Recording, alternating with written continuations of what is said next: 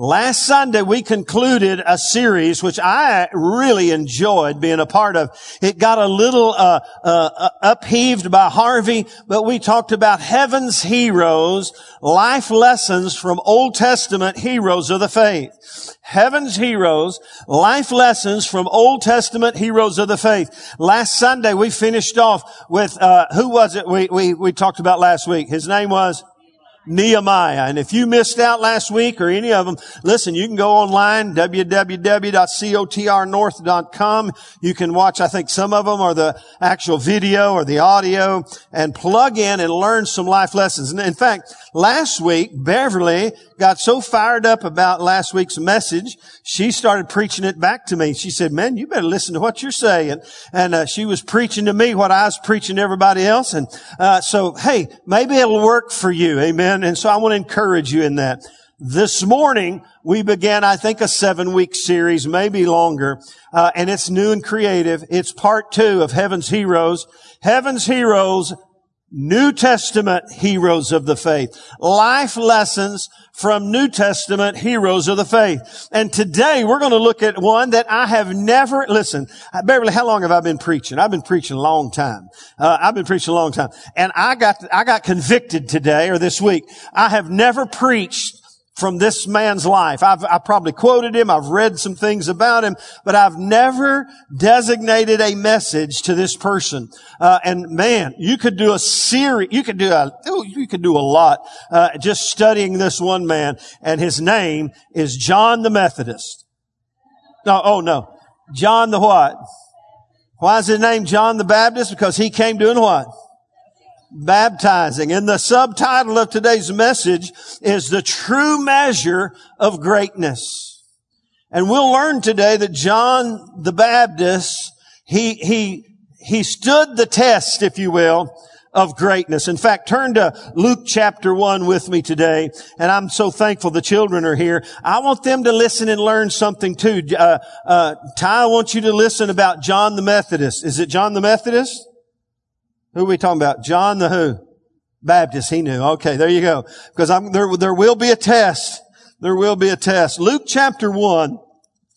And I was pleasantly surprised by reading all the passages of scripture in the gospels about John the Baptist. In fact, I want you, this is your suggest, this is not suggested. This is just pastors, uh, pastors. I don't know. Can I command you? Can I beseech you? I beseech you this week to get the Gospels, get your Bible, and if you have to Google it, whatever, you look up in all four Gospels all the references and the, and the messages and the insight about John the Baptist. Just let John the Baptist uh, in, inspire your life uh, and just allow his ministry and his message to motivate you. So, so suggested reading for the week is everything in the Gospels about John the Baptist. Okay? And so just look them all up. And one of the more detailed books is the book of Luke. Uh, and with that in mind, one more prayer. Let's pray God would open our hearts to hear what he has to say. Father, we thank you today for the word of God.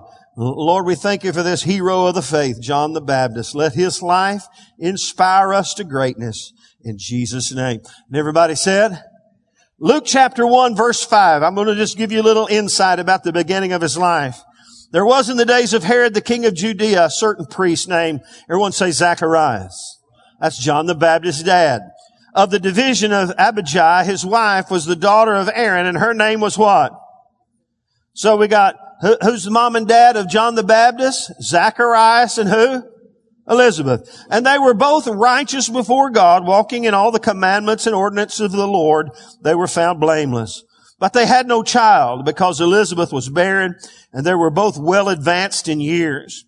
So it was that while we while he was serving as priest before God in the order of his division, according to the custom of the priesthood, his lot fell to burn incense, which he went into the temple of the Lord. And the whole multitude of the people uh, was praying. That, to me, that sounded like that should be we're praying. They was praying outside at the hour of incense. Then an angel of the Lord appeared to them, to him, standing on the right side of the altar of incense. When Zacharias saw him, he was troubled and fell, and fear fell upon him. But the angel said to him, do not be afraid, Zacharias, for your prayer is heard. Somebody say amen. And your wife Elizabeth will bear you a son and you shall call his name what? And you will have, and you will have joy and gladness and many will rejoice at his birth. For he will be what? The angel Gabriel said, for he will be great in the sight of who? I want to just stop and tell you today, the true measure of greatness is not what men think about you, but what God thinks about you. I want you to log that down. If you forget anything else, I, everything else I said, you log that down. Greatness is not found in what people think, but what God thinks about you. His, he will be great in the sight of the Lord and shall drink neither wine nor strong drink. He will also be filled with the Holy Spirit even from his mother's womb. And he will turn many of the children of Israel to the Lord their God. And he will also go before him in the spirit, that is, he will also go before him, that is Jesus or God, in the spirit and power of Elijah to turn the hearts of the fathers to the children and the disobedient to the, uh, uh, to the wisdom of the just to make ready a people prepared for the Lord. And everybody said, Amen. So we see that even before he was uh, uh, uh, conceived in his mother's womb, there was a promise from God, which was delivered by Gabriel, that he would be great. And I want to tell you something today that God wants all of us when we come to the close of our life to be considered great in the eyes of the Lord. You see, though, uh, uh, John the Baptist uh, had a prophetic purpose that he fulfilled in life. All of us, and this is what I want you to see, all of us have a prophetic God's purpose for our life. Are you with me? Say amen. And we need to embrace that. In fact, just some quickly Old Testament prophecies about John the Baptist. You've read them or heard them. Uh, Isaiah 40 verse 3. And the New Testament quotes this quite often in the Gospels. It's a pro- prophecy about the coming of John the Baptist. And it says, he'll be the one, the voice of the one crying in the wilderness, prepare the way of the Lord. And when you study John the Baptist, what you'll discover is his ministry really did prepare people to receive Jesus Christ. Because they were right there until we do this. Amen. Go. Well, look how fast. You guys are on the ball. Amen. Now, we were talking about John the Batteries, right? No. No, John the who? John the Baptist. He was the voice of the one crying in the wilderness, prepare the way of the Lord. And he really did. Well, you can turn me down now. I'm really, I'm really hot potatoes now. And, and he really did. And you study the life of John the Baptist, you'll discover that he really did that. That people, because of his ministry, they were more receptive and willing and ready uh, to hear and to receive Jesus Christ. In fact, this guy was popular, so popular that even Herod fell in love with him a little bit. I don't have time to tell you that story about uh, about all that. You read it this week. But people were coming out into the wilderness to hear him, and they fell under the conviction of the Holy Spirit. He was preaching to them the gospel and the message of repentance. And he was baptizing people. People were repenting of their sins and they were coming uh, to the Lord and he would baptize them into the kingdom of God. And I'm telling you, a revival broke out before Jesus was ever really uh, ma- manifest as the as the, the the Lord and the King of Kings. And if you remember uh, in John, Jesus came to him uh, to be baptized, the first chapter, and he said, he said, the Lamb of God, he points to him, John the Baptist does, the Lamb of God who takes away the sins of the world. In other words, these people had been hearing this message. John then says, there he is. Somebody say, there he is. And so he prepared the way of the Lord. Another Old Testament uh, prophecy is Malachi 3.1. Uh, and it basically says this, behold, I send my messenger and he will prepare the way before me. So John the Baptist was the messenger. He was the one that prepared the way of the Lord. And so with that in mind, here's our, mem- this is going to be a really hard memory verse for you this week, but I want you to catch it. It may be, may take you a while. Today's memory verse, John 3.30. Let's say it together. He must. say it again. And what verse is that? Can you close your eyes and do it? Close your eyes. He must. What's the verse? You just memorized a verse. Amen. And I want you to take that and I want you to meditate on that because that was the attitude and the mindset, pardon me, of John the Baptist.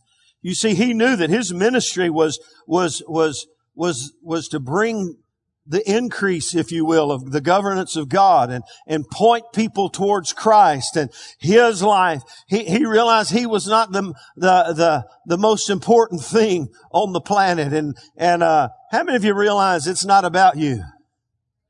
Tell your neighbor it's not about you.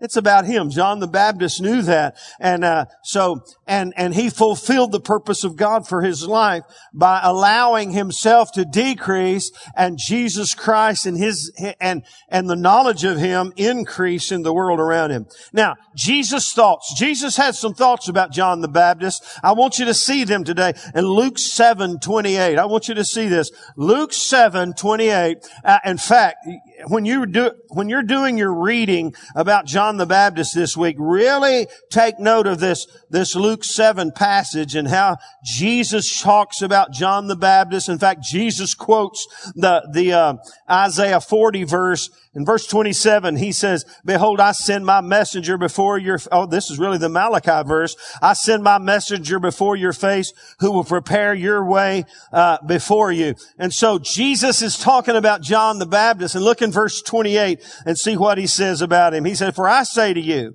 among those born of women, this is what Jesus said, there is not a greater prophet than John the Baptist. In fact, the Hebrew word there for great or greater in both passages, the one in Luke 1 where Gabriel said he, he will be great, and then Jesus said there's no one greater, the, the, the, I said Hebrew, the Greek word there is where we get the word mega. How many of you understand the word mega? I know 7-Elevens are kind of gone by the wayside, but the convenience stores now, uh, they used to have these mega drinks, and now that's pretty normal. You get a large, you go, oh my, you go, oh my gosh. You know, what happened to the mediums used to be medium, but now the mediums are large and the larges are like mega.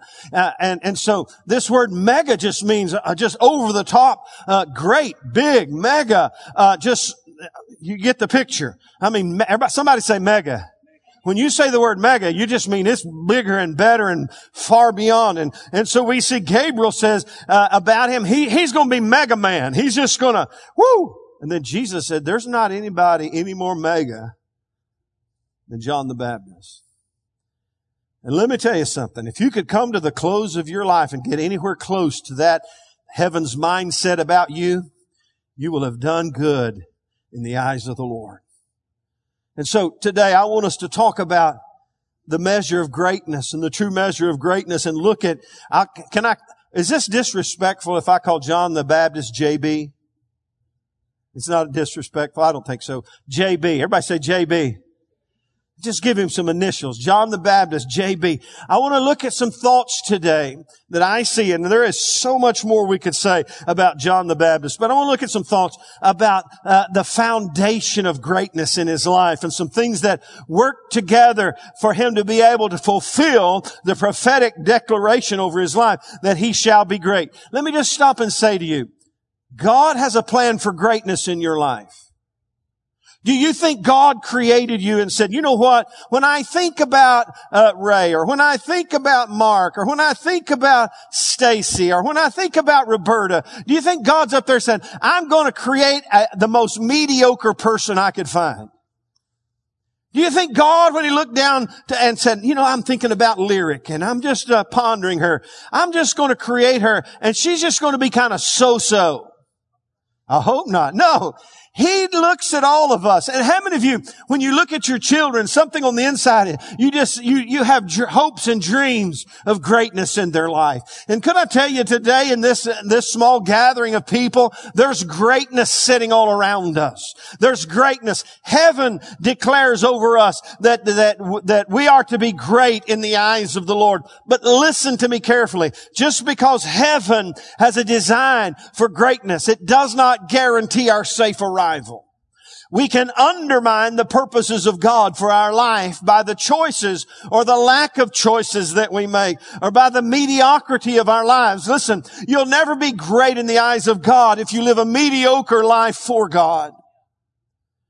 And so we have a responsibility today to embrace some insights about greatness. Just some thoughts today. One thing that I notice uh, more so this week as I studied John the Baptist than ever before. Uh, hey, JB had great parents. JB had great parents. Now listen carefully. Because this is, I'm going to talk to parents for just a moment. Because understand something, just because if, in fact, how many of you live in a, we, we know we live in a world where great parents are kind of a, a, a commodity. There's not, they, they're just not everywhere. In fact, how many of you at least has some insight about your own life or maybe those, your parents that they, they could have used a few extra lessons on how to raise kids, right? Uh, right? They could have learned a few more things. All right. We, we all know that. So understand this about John the Baptist. He had great parents. And so I want to talk to parents today, but here's what I want everyone else to understand. If, even if you did not have great parents, you did not have great role models. Maybe even you had bad role models. Listen, understand something. God is greater uh, than uh, your lack of uh, uh parenting influence in your life. And in fact, the Bible says He is our heavenly what? Father. So I don't want anybody to go away from here today. Well, I didn't have great parents, so therefore I'll never be able to do anything great for God. Not true. Just because we don't have necessarily the greatest parents in town doesn't mean or undermine God's design. How many of you know God's will always overwhelm, has the power to overwhelm our life's experiences? Amen. Are you with me? So you catch that this morning. I don't want you to miss that. With that in mind, let me just, for the parents here and people of influence in others' lives. Because listen, just, this could go uh, into, I see some teachers here. Listen, there's kids that are, do great things because they had great teachers, great leaders in their life. So let's catch this theme here this morning about JB and his parents. JB's parents, I want to tell you, uh, they were great parents. In fact, it says they were righteous parents. Look back in Luke chapter one. I love verse five and six. It says this, verse six, and they were both righteous before who? God. Walking in all the commandments and ordinances of the Lord. Somebody say this word, blameless. I want to tell you today, there's nothing wrong with parents getting a, a glimpse into that and saying, it's time I raise the bar in my spiritual life not just for my sake, but for my children's sake and my children's children's sake. And, and, and I, have got to live a righteous life if I, my kids are going to uh, uh, uh, live righteous lives and do something significant for God. He, hey, JB had great parents. They were righteous. I call them rents. My kids always call theirs the rents. I don't know if that's a, a, a is that just a Walker thing? I don't know. Uh, but he, JB had righteous rents. That means that's short for parents. Did y'all get that? Okay, all right. He had righteous parents. Look what it says about them. They walked it out. They walked out the ordinances and the commandments of God. They were found blameless. Listen today, understanding we are living the, we live under the new covenant. The Bible says there's none what? Righteous, no, not one. But what did Jesus do? He gave us His righteousness. He's given us His righteousness and we have a responsibility to walk it out. So JB had great parents. They were righteous parents. They were praying parents. Listen, parents, we got to pray. We teach our kids to pray. In fact, uh, our our uh, daughters and their son and, and my son-in-laws, they teach our grandkids to pray. They pray. We pray a lot. We pray when we go out to eat. In fact, Mabry Ruth has started praying over the meal. You got to hear that, man. You'll just get all goosebumps. You hear. I wish I could. I can't interpret it. She talks in tongues, but she goes home. She says things in the spirit realm, uh, and then she says in Jesus' name, and I catch the last word, Amen. Listen, We teach our kids to pray. We become, how do we teach our kids to pray? Because we, we pray and we teach them to pray. Uh, they were great parents. They were righteous rents. They were praying rents. Uh, and then number three, they were spirit filled rents. They were spirit filled. Somebody say spirit filled. In fact, look at verse 15 of chapter 1.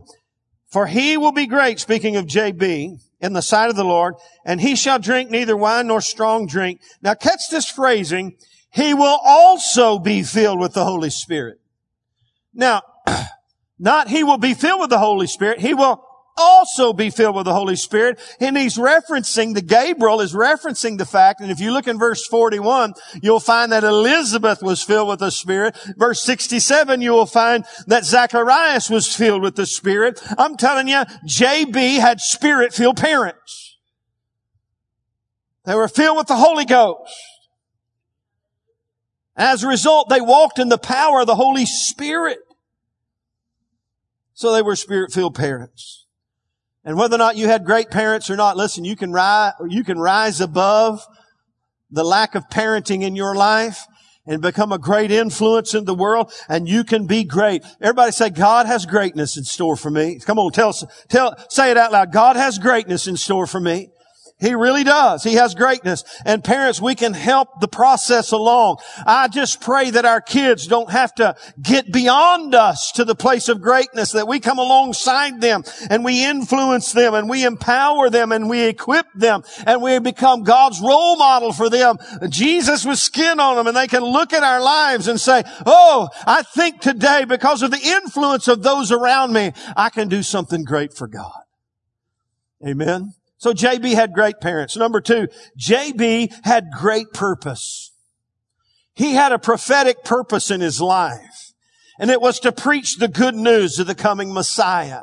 He was a preacher of the good news. And how many of you know today that all of us have this same great purpose before us? It's not just for JB, it's for all of us. He preached the good news. I love what verse 15 through 17 says about him in Luke chapter 1. It says, He will be great in the sight of the Lord. He'll be filled with the Holy Spirit from his mother's womb. He will turn many of the children of Israel to the Lord their God. He will go before him in the spirit and power of Elijah uh, Uh, and turn people's hearts to the Lord. And he did. He would preach the gospel of Jesus Christ. He lived with an understanding of the great purpose of God in his life. And in fact, I think it's in John. If you, if we were to go over to John, in fact, let's do that. John chapter one. Go over to John chapter one.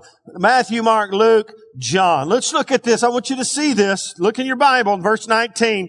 And that, this is the testimony of John. When the Jews sent priests and Levites from Jerusalem to ask him, who are you? Everybody look at your neighbor and say, who are you?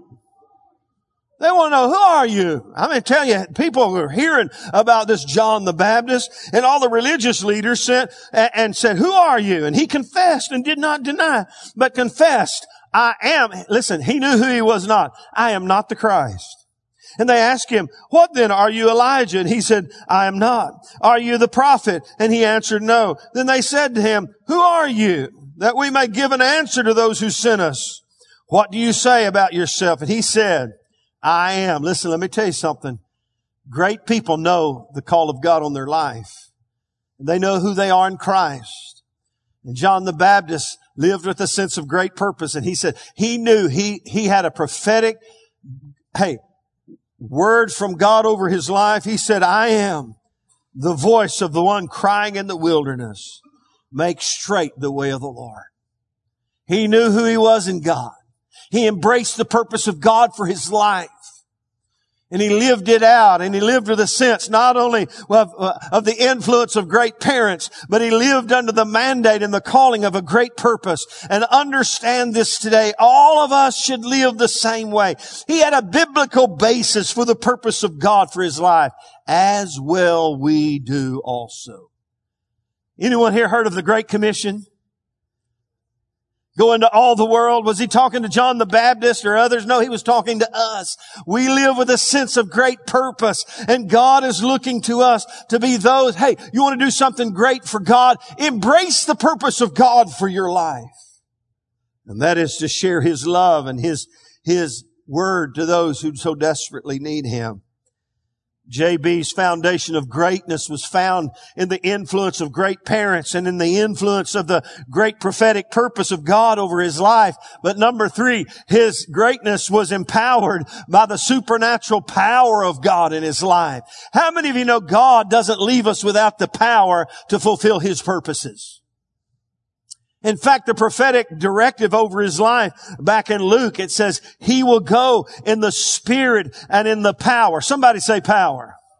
That word is the Hebrew, pardon me, the Greek word, uh, uh, uh, uh it's, it's, uh, uh, it's where we get the word dynamite. Dunamis, that's the Greek word. Everyone say dunamis. It's where we get the word dynamite, something supernaturally powerful. And he says, he, it says about him, he will be great. And it says in verse 17, he will go before Jesus or God in the spirit and in the dynamite, the supernatural power of Elijah. Anyone remember some of the miracles of Elijah? Who, who can think of a miracle that Elijah did? Anybody want to remember one? He raised people from the dead. I'm telling you, this man walked in the supernatural power. The Bible says about John the Baptist, he'll have that same power. And if we, hey, if we plug into that power our own life, what does it say about us in Acts chapter 1 verse 8, the church, if you wait, wait for the promise of the Father, you will receive what? Somebody say power. So he walked in the supernatural power of the Holy Spirit in his life. We must do the same. We have that same power available to us. The supernatural power of the Holy Spirit. He was filled with the Spirit of God, the power of God in his life. Number two, he was filled with the Word of God.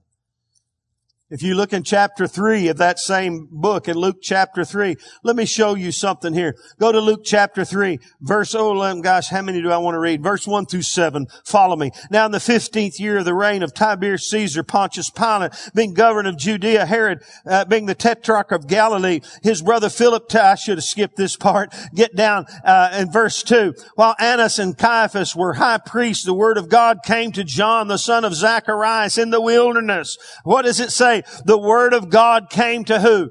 John, the son of Zacharias the priest. I want to tell you, John lived under the influence of the Word of God in his life. Listen, we've got both. We've got the power of the Spirit and we've got the power of the Word of God. It's God's dynamic duo in our life. And we've got to embrace the power of God and appropriate the power of God. Hey, you want to do great things? You got to have great power. And that great power doesn't come from your capacity. It comes from above. It's a supernatural supernatural impartation. I love it about John the Baptist. It says he was filled with the Spirit even from his mother's womb. And you know the story. And by the way, you do know John the Baptist was related to Jesus. They were cousins or second cousins or something like that. And, and so Elizabeth, even before she, she's like six months ahead of Mary and Mary comes to Elizabeth and they hang out a while. You can read it in Luke. And, and when they get together, all of a sudden, because Elizabeth is, whoo, she's been She's excited. She was an old woman who now had a supernatural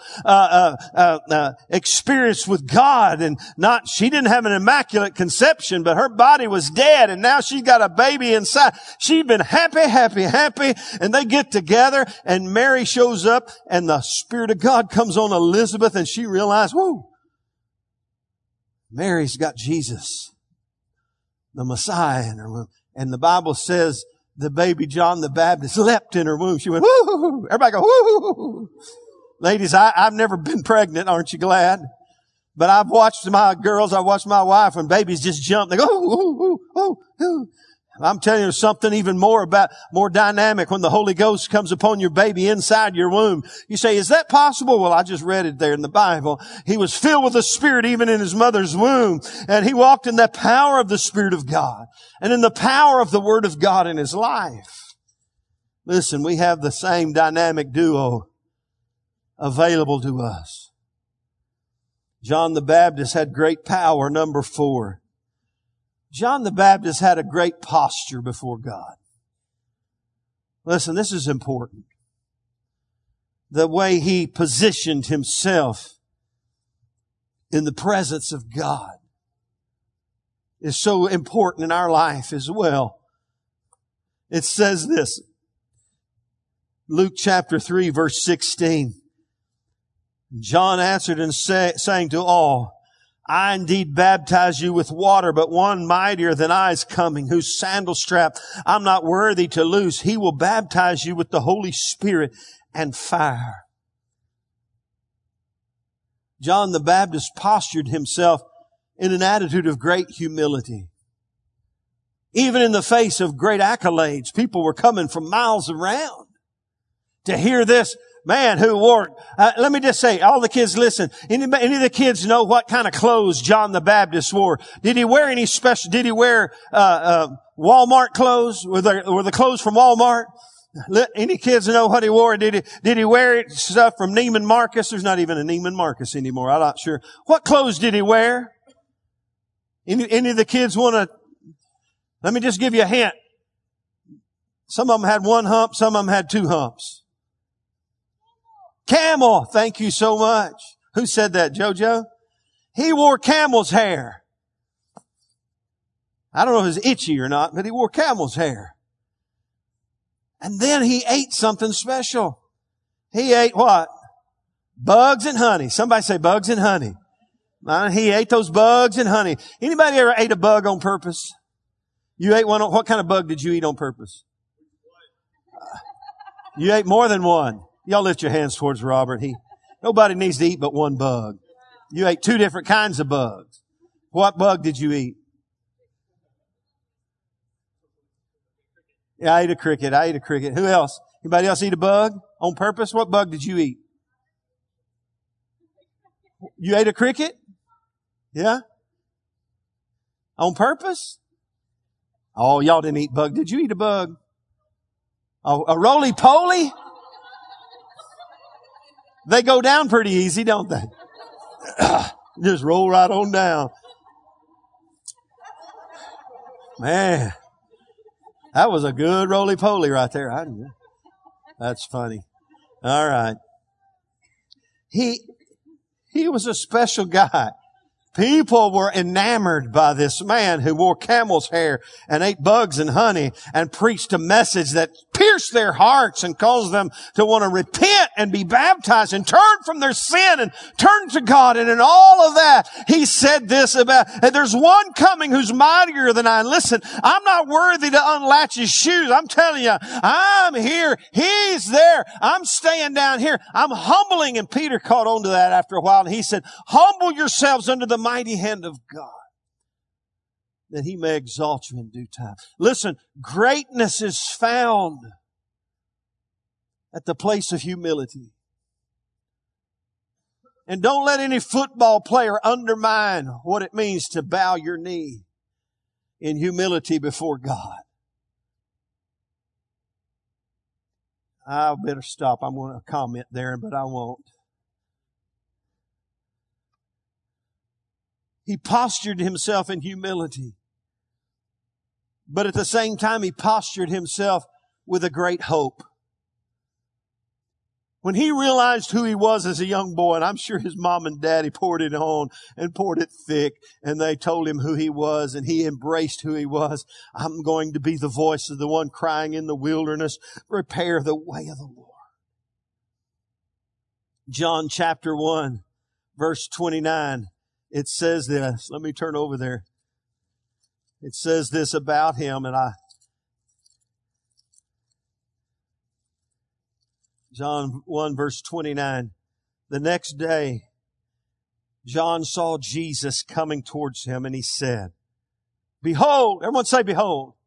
All the kids stand up. All the kids, I'm going to engage them. All the kids stand up. Stand up. Stand up. I want you, take your, take your finger like this and as loud as you can go, behold! Come on, kids, don't sit down. Here, let's try it again. Here we go, kids. Stand up. Behold! Now all the men stand up. Kids can sit down. All the men stand up. Come on, here we go. All right, all right man, let's see if you beat the guess. The Lamb of God. And now all the women, you guys, you did pretty good. Women, y'all stand up and say, who takes away the sins of the world? I'm telling you, you can sit down. There was great hope. What, what, What was the problem? The problem is humanity separated from God by sin. And John the Baptist at the first, at, when Jesus came to be baptized, he, he made a declaration of great hope. I've, I've been preaching it, but let me tell you, here he comes. Here comes the one I've been talking about. There's the Lamb of God. And when they heard Lamb of God, you know what they understood? Sacrificial Lamb. They were raised in that environment that the sacrificial lamb and the shed blood guarded them from the judgment of God and covered them. That's a message of great hope. He was postured not only in humility, but he was postured in hope. Interesting little insight. Everybody, everybody, everybody go, huh? Let me give you an interesting little insight. Where did he live and where did his ministry, speaking of JB, where did it begin? Did it begin on the town square downtown Jerusalem? Where did it begin? I mean, this guy started a church, the First Baptist Church.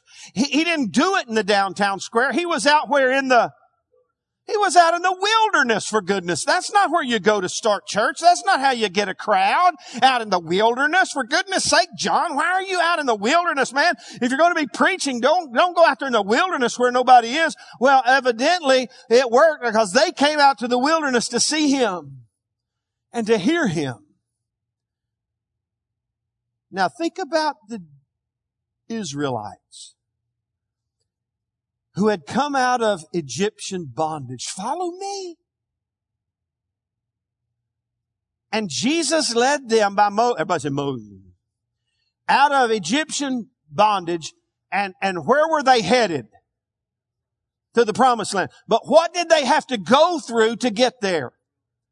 They had to go through the wilderness to get there. And because of their sin and disobedience, they stayed in the wilderness for what? For 40 years. They didn't need to stay in the wilderness 40 years, but understand something about the wilderness. In the beginning, when they were being delivered out of Egyptian bondage, the Israelites looked at the wilderness uh, in the beginning as, as they, as the pathway to the promises of God. They looked at it with hope in the beginning. And so for the Israelite who understand the purposes and the promise of God, they knew you got to go through the wilderness to get where God wants you to be. And here they hear a voice of the one crying in the wilderness. It's a message of hope. He was postured in great humility, but postured in great hope. He preached a message of hope. He wasn't just preaching about the cancer of sin and he got pretty stout with people about their sin, especially the religious people. He wasn't just preaching about the cancerous nature of sin, but he preached about the cure. That was a message of great hope.